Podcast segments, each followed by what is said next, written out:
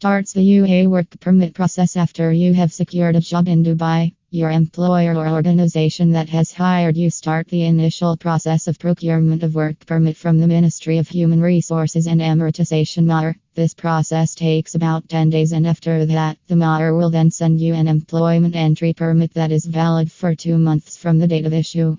It can be extended twice until the formal work permit is granted.